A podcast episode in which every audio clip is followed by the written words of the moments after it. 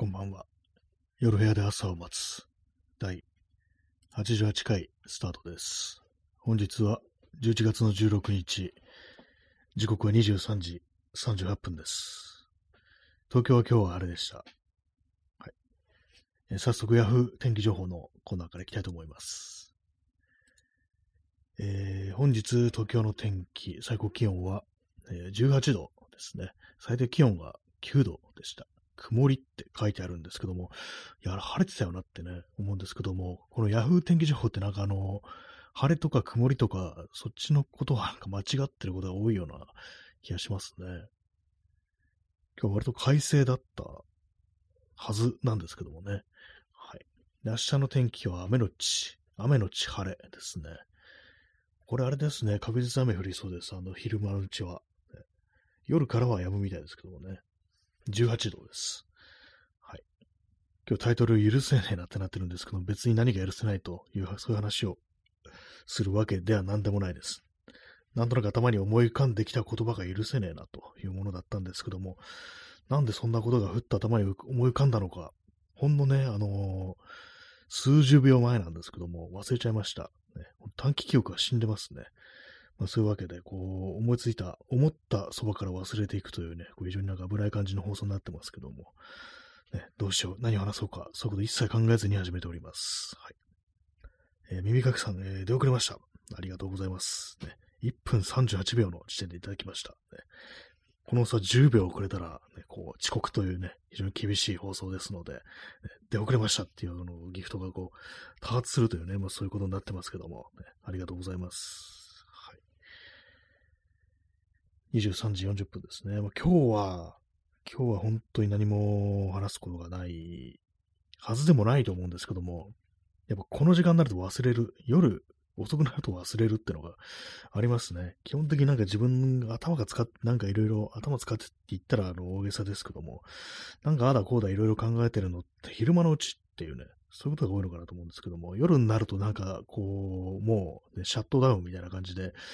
あんまりね、こう、大したこと考えないみたいな、なんかぼんやりしてるっていうね、そういう感じになりますね。はい。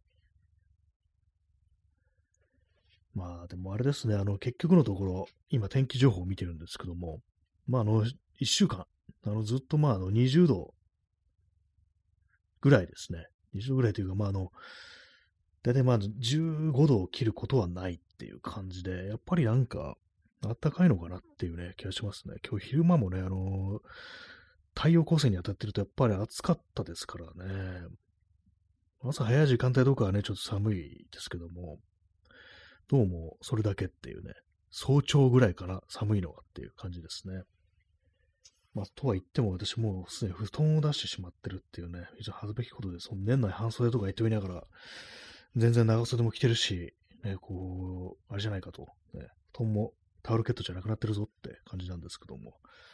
まあ仕方ない。まあ、許せねえなっていうのは自分のことが許せないって意味だったかもしれないですね。もう今日言いたいことは全て言いました。言いたいことは何もないっていうね、そういうことだと思うんですけども、何ですかね。ここ1、2日で、なんかまたなんか非常にこう、無気力な感じにこうなってますね。何何か、何もしてない。新しいことは本当一切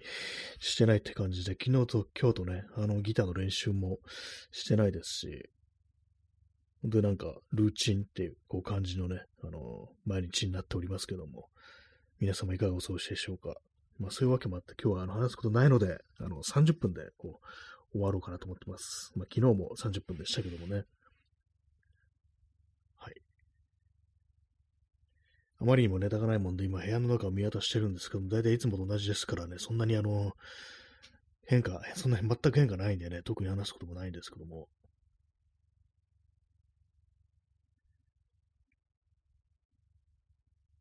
はい。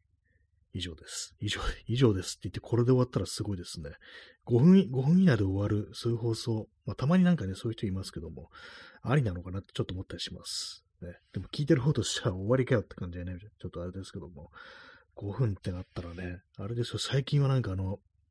カップラーメンとかでもね、あの5分ぐらいかかるやつありますから、まあ最近というかだいぶ前ですけども、昔はなんか、あの、ね、あの手のやつは3分で作れたなんてありますけども、今はね、生、生タイプの麺とかだと、ね、もっと時間かかって、ね、こう、5分ぐらいっていうね、出来上がるの待つ前、ま、間に、こう、放送終わってしまうみたいな、そんな感じになるって。だからなんだって話ですけどもね。はい。まあ、許せねえなというタイトルに惹かれていらっしゃった皆さんにはね、こう、申し訳ないんですけども、特に許せねえなということは思いつかないですね。何か今、私が許せないこと、ね、何ですかね。あの、たまにね、あのー、バカでかいくしゃみをする人が、こう、いるますよね。この間ね、なんかあのー、まあ、そ、これ家じゃなくて外にいたんですけども、いきなりなんかどっかから絶叫が聞こえてきたんですよね。うわーみたいな。くしゃみだったんですよね、それね。ああいうの本当なんかやめてほしいなと思います。なんかあの絶叫してるやついると思ったらただのくしゃみっていうね。いくらなんでもそれはないだろうみたいな。まあでも私もなんか最近ちょっとね、そういうなんか騒音みたいなものもちょっとなんか勘に触るようになってて、なんか良くないのかもしれないですね。とにかくもうこう、ね、なんかうるさいなと思うことがなんかちょっと増えて、昔そうでもなかったんですけどもね、なんかあの神経質になってるのかなと、ちょっと最近、ここ数年なんかちょっと思いますね。耳かきさん、え、安倍政治を許さない。あなんかありました、ありましたね。今もあるかもしれないですけども、まあ今、事実上今も安倍政治みたいなもんですからね、あの、残したものが大きいと、ね、悪い意味でって感じがしますからね。安倍政治を許さない。許さないといえば、やっぱりね、安倍政治を許さないっていうね、こう、ありますけども、ね、なんかあの毛筆のなんかありましたよね、あのね。はい。あ、ひまりちゃんさん、えー、こんばんは。ありがとうございます。こんばんは。ね、まあ、今日は許せないなというタイトルなんですけども、別に許せない話をしてるわけでもないというね、感じですね。まあ、許せないこと、冷静に考えてみたらこういっぱいあるんですけども、まあ、こういうとこで喋ってね、あんまこう、ね、暗い気持ちになっちゃうそうですから、怒りを誘発する放送っていうのも、まあ、それはそれでね、あの、貴重かもしれないですけども、ちょっとあの、飽きてきたなというね、ところあるんでね、なるべくここでは楽しい話をしたいなと思うんですけど、特に楽しい話もないんですけども、えーひまりちゃんさん、え許せないこといっぱいあるある。ね、まあそうなんですよね。冷静に考えると、本当ね、許せないこといっぱいあるっていうね、今それで思い出したんですけども、あのー、昔のね、なんかあのー、歌で、歌謡曲、杉良太郎の曲で、何でしたっけポリスマンでしたっけポリスメンでしたっけなんかあの、私もこれ結構ね、あの、後になってから聞いたっていうか、リアルタイムでは全然知らないんですけども、なんかラジオでね、なんか、伊集院光のラジオでかかってて、なんかいきなりあの語りからスタートするっていうね、昨日一人の男が死んだっていうね、なんか、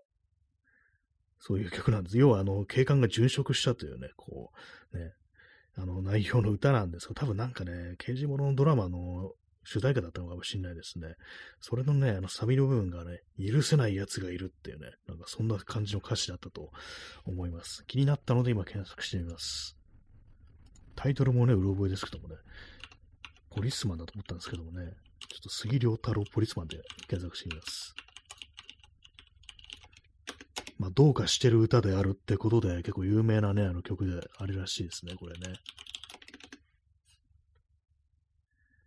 あ、全然違いましたね。君は人のために死ねるかっていうタイトルでした。全然ポリスマンではないですね。えー、あ、ありましたね。許さない奴がいる。許せないことがある。だから倒れても倒れても立ち上がる、立ち上がる。俺の名はポリスメンっていうね。なんでしょうか。ね、ポリスメンってどっちかしたら許されないタイプじゃないかと思うんですけどもね、この間もなんかあの、ポリスメンがね、強姦とかしてましたからね、私はもうどうしてもそっちの、なんかあの、経過の不祥事だとかね、あの、嫌な職質だとかそういうことをね、パッと思うんですけども、ね、まあなんか全然関係ないね、こう、ね、少年を、バイク乗ってる少年をね、警棒でぶん殴って進めさせなったなんて事件もありましたし、やらかすのは警官の方である、みたいなね、なんかそういうのありますけども、警官といえば私、この間、あの、なんか、 EarPods、AirPods、どっちかわかんなくなりました。ね、あの、アップルの、あの、ワイヤレスイヤホン、あれがね、道端落ちてて、まあ、アップルかどうかわかんないですけども、似たような形のやついっぱいありますからね。でもなんか、形はね、パッと見、そのアップルの、そのイヤホンに見えたんですけども、落ちてたんで、あ、なんか落ちてる。片方だけだったんですけども、最初まあほっとこうかなと思ったんですけども、あれ結構高いものだっていう風に聞いてますし、あとね、なんか、調べたんですけども、位置情報で、なんかあの場所がわかるみたいな、なんかそういうのがあるらしいんで、あのバッテリー持ってる間は、そういうのもあって、あの、交番に持ってきましたね、片耳のイヤホンを。なんか変なやつと思われるかなと思ったんですけども、一応なんか受け取ってもらえて、ね、あのー、なんかあの、もら、拾ったれて、拾ったらなんか俺がどうのこうのってあのありますよね。財布とか届けた時に。なんかその時も聞かれたんですけども、イヤホン拾ってどうのこうのってなんだよって感じだし、ね、いや、それは別にいいですって感じで、ね、あの、ただ置いてきたっていうだけだったんですけども、一応、それ多分位置情報とか出てると思うんで、本人、こう、通りに来るかもしんないですみたいなことを警察官にこう、伝えたんですけども、まあ、特に警棒で殴られるということはありませんでしたね。まあ、昼間ね、あの日中だったんですけども、ね、そんな感じでしたね。どうだったんだろうって思いますね。この前、その前も俺の鍵がこう落ちてたってことがあって、それも警察に、交番にね、届けましたね。割になんか、ここ数日、じゃない、この一週間ぐらいなんか割と物を拾って届けてるって、感じですね。まあ、イヤホンはなんかあの、ね、どうなったのかちょっと気になるところがありますね。よくあの、AirPods とかね、あの、なくしちゃったって人結構いますからね。左右ね、分かれてる完全ね、あの、ワイヤレスって結構なくしやすいなんていうね、こう、聞きますけども、えでも結構今つけてる人いますよね。まあ、アップルのやつは結構高いらしいですからね。あの、なんか似たような何かこうね、やつなのかもしれないですけども、白いやつ。ね。まあでも実際なんか音楽とか好きな人からしたらかなりいいらしいですね、あれね。ちょっと AirPods で検索してみます。いくらぐらいするんでしょう、これ。なんか許せないことっていうところからなんかこう、ね、変な方向行ってますけども、AirPods Pro は、第2世代39,800円、第3世代26,800円でなんかちょっと安くなってますね。AirPods Max っていう、これあのヘッドホン型のやつですね。これなんか84,800円するんですね。めちゃくちゃ高いですね。なんかあんまこう人のつけてるも気にしないもんですから、ね、あれですけども、みんなこんな高いものをね、耳に入れてて、しかもすぐね、ポロッと落としちゃうような、そういう形してるものをね、こう、持ってるんだって考えるとちょっと驚きですね。一番安いのが AirPods 第2世代で19,800円、第3世代26,800円。で、第2世代のプロってやつ、ね、この USB Type-C らしいんですけども、で、あれですね、あのー、カナル型のね、あのやつですね、AirPods Pro。これが39,800円ですね。カナル型の方がなんか耳にスポッと入るから、なくしにくそうな感じがしますね。私もなんかそのワイヤレスイヤホン一応持ってるんですけども、あの、タオトロニクスっていうやつ、まあ安いやつなんですけども、これあの左右繋がってるタイプですね、ケーブルで。だから完全独立のワイヤレスフォンではないんですけども、まあ最初はね、その左右ね、あの、分かれてる、繋がってない完全ワイヤレスのやつ買おうかなと思ったんですけども、やっぱなくしそうだなと思って、で、まあ、安いしっていうのもあって、繋がってるやつにしたんですけども、あとバッテリー持ちですね。左右繋がってる方がバッテリーが、ね、持つんですよ。まあ、そういうのも通にしたんですけども、まあ、あのー、暖かいうちはね、あんま思わなかったんですけども、最近ね、あの、ちょっと寒くなってきて、あの、パーカーとかね、なんか、フードのついてる服を着るときに、結構ね、その首の後ろ、ね、の方に回った、あの、ケーブルが邪魔になるっていうね、そう、バイ、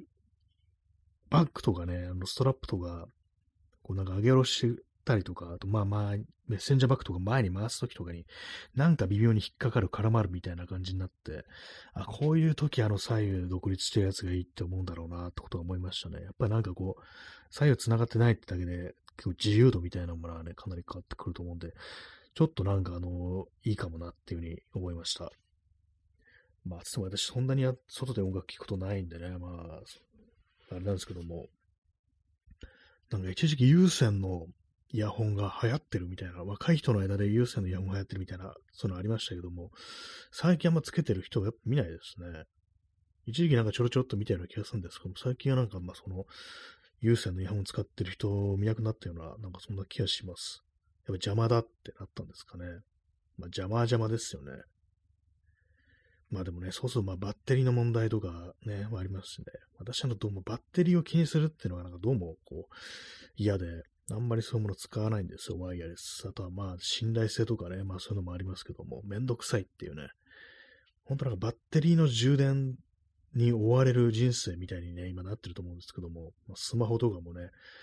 ね、ありますし、なんかその他いろいろスマートウォッチとかもあるし、ノートパソコンとかタブレットとか、なんか本当になんか毎日毎日バッテリーをひたすら充電し続けるみたいなね、感じの、こうなってると思うんですけども、私もたまに急速充電とかできる、こう、アダプタとかケーブルとか買おうかなって思う時あるんですけども、値段を見るとね、なんでただ電気をね、こう、充電するためのものにこんなお金払わなきゃいけないのかみたいな、そんなこと思ってまだ買ってないんですけども、とはいえね、なんかあの、時間かかんのめんどくさいなみたいなのがあるんで、もうどうしようかなと思ってるんですけども、まあ何にせよね、あの、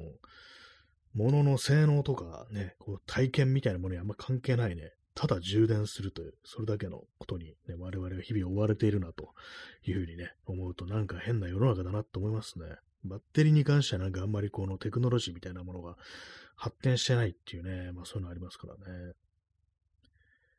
まあ、私はまあ持ってる、持ち歩いてるものはまあ大体スマホですね。スマホと、あと、まあカメラはね、カメラ持ってることがいいんでカメラのバッテリー、まあそれぐらいなんですけども、あとはまあ、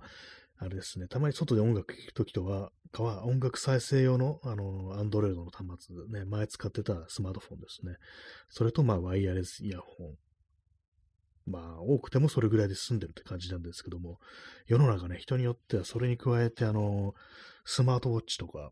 あとね、あれですよ。なんだろう。タブレット、ね、iPad とかそういうやつ、あとは、えー、意外に出てこないなっていうね、感じになってますけども、ね、あと、それこそノートパソコンとかね、持ち歩いてる人もいるでしょうから、ね、そういうのもあったりして、あと、モバイルバッテリーってもね、あれも充電が必要ですからね、それもね、充電しますし、ね、とにかく、まあ、充電地獄だという感じですね。私、あの、自転車乗るときのライトも、ライトは、あの、そうですね、あの、まあ、炭酸電池なんですけども、これはエネエネループっていうね、充電用の電池使ってるんで、これもまあ充電が必要だという感じで、もう充電ね、充電し続けないと死んでしまうぐらいの感じのね、勢いになってますよね。ね、まあ、世の中の人もマックスそういうのを使ってる人ってどんだけ充電に追われてるんだろうってね、こう考えると、まあそういう人がなんか急速充電のなんかいろんなものをね、こう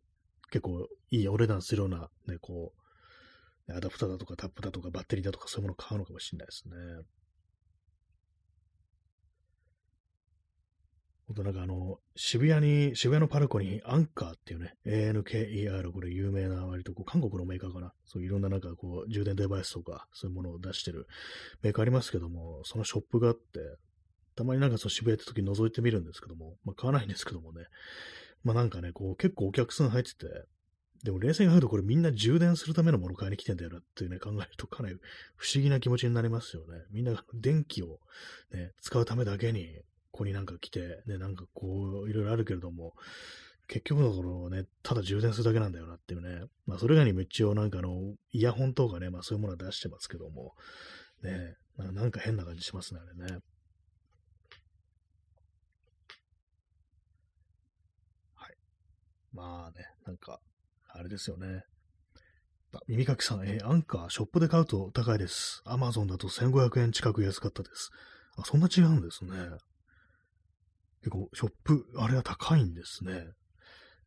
知りませんでした。私はちょっと買うことがあれば、ね、あの、あえー、アマゾンとかああいうとこで買ってみようと思います。私も一つ持ってるんですよ、なんか。なんかあの、モバイルバッテリーですけども、これ結構経ってて、あの、5年ぐらい経ってるんですよね。多分ね、あの、このモバイルバッテリーって5年経つともう、使うのやめとけってね、風になってると思うんですよ。だからまあこれ、アンカーに持ってって引き取ってもらって、その分次買うのがなんかいくらか、なんか10%引きみたいなのが、そういうクーポンみたいなと思うんですけども、本当はそういう風にしなきゃいけないんですけども、まあ未だにね、使ってますね。まあモバイルバッテリーは私あんま使わないんでね、こう前にあの、スマートフォン、だいぶ古いスマートフォン使った時は、バッテリーがなんか弱くなってて、結構ね、すぐ充電しなきゃいけないって感じになってたんですけども、それはなんかこう、それやめてからね、新しいのにしてから、まあ別にそんなすぐなくなることもないからなって感じでね、ま大きく構えてるんですけども、一応まあ持ち歩いてますね。あのカメラのバッテリーとかね、充電するときあるかなっていう感じでね、一応持ってますね。えー、耳かきさん、えー、僕なんか7年使ってますが全然現役です。あ、結構長いですね。7年はね。全然現役。やっぱいけるんですね。まあなんか一応、まああの安全性、厳密に見ると、まあやめとけって感じなんだろうけどもっていう、そういうことなんですかね。まあね、捨て、ね、まだ全然いけんのにね、なんかわざわざ人手もらってって感じしますよね。そんなに私も使って下手ってるって感じしないですからね、全然ね。えー、耳かきさん、えー、同じ商品を Amazon のレビューで見たら、同じ年数使ってる人、割といました。ああ、やっぱそうなんですね。まあ、守ん、そんな守ろうって気にならないですよね、あれね。なんかね、さすがにね、こう、確かなんかの、2年とか3年だったと思うんですよね。あのー、公式で言ってるの。ちょっと早くないっていうね、なんか思いますよね。まあ、私買ったの2500円ぐらいとか、ね、2500円ぐらいで買ったやつで、2008年確か、あ、2018年です。2008年じゃないです。2018年に買ったんですけども、まあ全然ね、大丈夫ですね。ねまあ、本当だ、すぐ使い捨てる。ね、もったいないって思うんですけども、ね。えー、P さん、えー、自分の体に電気を流すことで神経に流れる生体電流の量を増やし、敏捷性を高めています。これあれですね、こう電気的なあのドーピングになってますね。印象性高まるんでしょうか？ね。案外なんか、ちょっとかなり SF 的なこう設定ですけども、ね。電気を流す。ね。ありかもしんないですね、これね。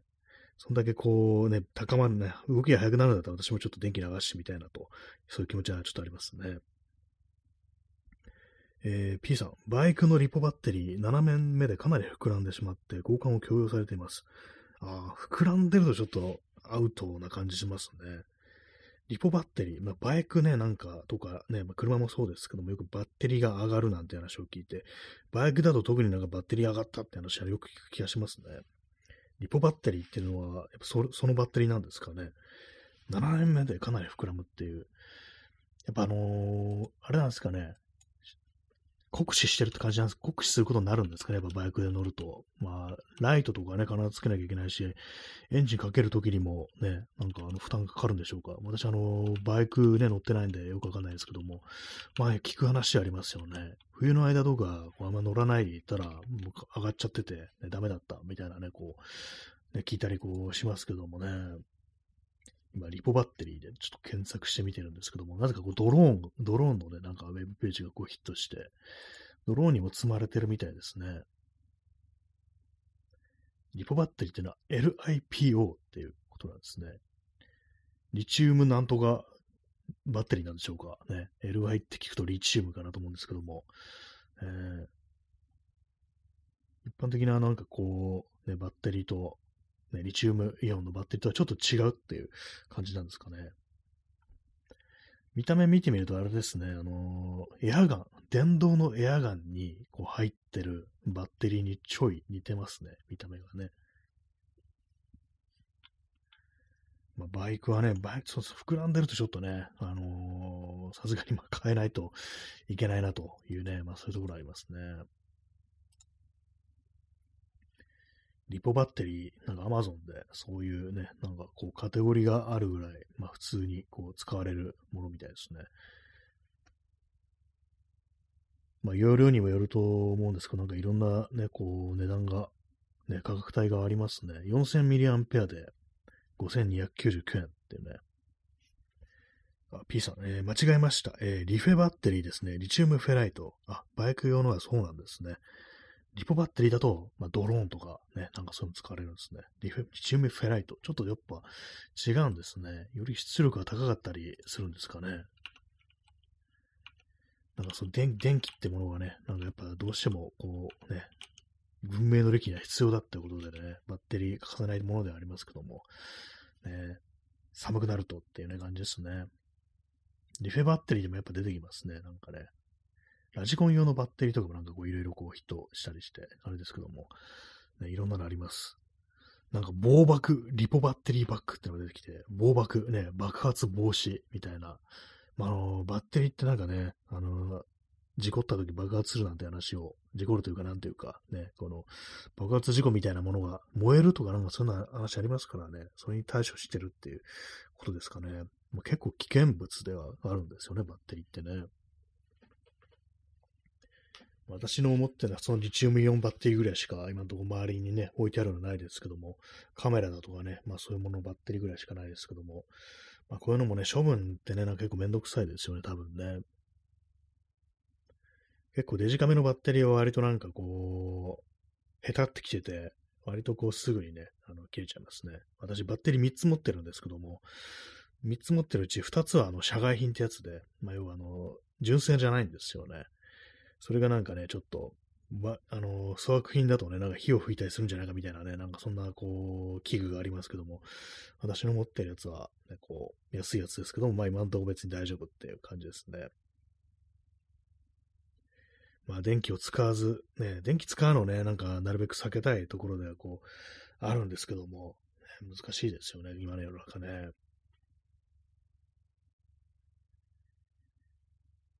前にあの、ね、あの、東日本大震災があった後、まあ原発事故があって、それでまあ電気がね、節電だなんだっていうね、そういうことを結構考えてる時期ありましたけども、その時は結構割となんか、ソーラーってどうなのかなっていうね、なんかあの、ことをいろいろ考えた時期ありました。今はなんかこうね、の、喉元すぎればって感じで、あそういうエネルギーのこと考えなくなりましたけども、でもね、なんかこう、なるべく使わない省エネ、ね、っていう暮らしに人間はしていった方がいいのかなと思うんで、えー、まあそうですよね。まあでもその電気だけじゃなくても、いろんなこう化石燃料とかも、なるべくならね、こう使わないでいった方が、まあ地球の環境にはこういっていうのがこう、ありますんでね、なんかいろいろ工夫していきたいところでありますけども、まあ、これから寒くなってくるってことで、部屋の断熱ですよね。これもね、なんかあの、ちょっとね、なんとかしたいところですよね。去年もなんかよく言ってましたけども、窓から冷気がやってくるみたいなね、話をこう、いろいろしてましたけれども、結局なんか二重窓を DIY するっていうね、なんかそんなこと考えてる時期あったんですけど、まだやってないですからね。そういえばあの、私、でっかいね、プラダウンを買ってきてあるんですよ。存在忘れてましたけども、なんか壁に立てかけてあって、そういえばあれでなんかそう二重窓を作れるなっていうふうに思ったんですけども、まあちょっとめんどくさいっていう気持ちが今非常に強いです。ね。まあ寒くなるまでね、手を出そうとしない。ね、なんかそんな感じになりそうな気がしますけどもね。まあ、今年の断熱対策、ね、どうしようかななんていうふうに考えた方がいいのかなというところですね。部屋の壁一面にあのアルミのシートを貼り、ね、あの、貼るってなってやったらどうなるんでしょうか。ね、見た目かなり異様な感じになりますけどもね。壁がなんかあの、銀色に輝いてるみたいな感じになるんですけども、まあそれはそれでちょっと面白いかもしれないですね。100均とか行くとアルミシート、ね、あのー、ありますからね、あの、保冷用のバッグに使うような素材のね、ああいうまあやつ。あれがなんかこう、1メ、なんだ、1メートル50かける、なんかいくつ、いくつみたいな感じ、結構大きいね、あのシートみたいなのが100円で買えるんで、ああいうのを部屋の壁にね、張り巡らすっていうね、やったらなんかちょっと気が狂うかなっていうね、ちょっと思いますね。え、耳かきさん、え、見た目的にはちょっと家の外壁に文字をたくさん書いて人っぽくなってしまいますね。そうですね。ちょ、な、なんかちょっと受信してるのかなみたいなね、感じにはやっぱなりますよね。何かから、何かから身を守ろうとしてる的なね、感じにはちょっとなってしまうんで。まあ、ただ部屋の中ならね、わかんないですからね。人は呼べなくなりそうですけどもね。あとなんかすごい反射して、なんかすっごいなんかあの疲れそうみたいな光を、なんかずっとギラギラしてるわけですよね。なんか部屋にいる間。それはかなり疲れそうですけども。まあでもなんかすごいあったかくなるとこだったらね、ちょっとやってみたいような気がしますね。断熱材。まあ大体ね、あの、家っていうものには断熱材が入ってるって言いますから、まああんまり見ないかもしれないですけどもね。まあ、せいぜいこう窓際になんかね、こう、ぶら下げとくぐらいのね、こう感じがいいのかなと思うんですけども、ね、まあ気の食らない程度にね、こうちょっとね、いろいろ対策したいなというふうに思います。今私そのアルミのね、あのシートがあるんでね、やろうと思えばできるって感じなんですけども、ね、もう寒くなってきたらちょっと試してね、ここで報告したいかなというふうに思います。はい。まあ、そういうわけでね、全然許せねえなという話にならなかったんですけども、今日は。そういうわけでね、本日も大体まあ、あの、行き当たりばったりでお送りしてまいりましたけれども、いかがでしたでしょうか。ね、まだ全然寒くないですけども、ね、ちょっとエネルギーの消費ということについてはちょっと考えていった方がいいんじゃないかななんていうふうにね、思ってる今日この頃でしたという感じでございました。あ、あ右かきさん、アルミホイルを貼って銀色の部屋を作ったらしいというブログがありました。ありがとうございます。ちょっとあの、検索してみます。はい。それでは、さようなら。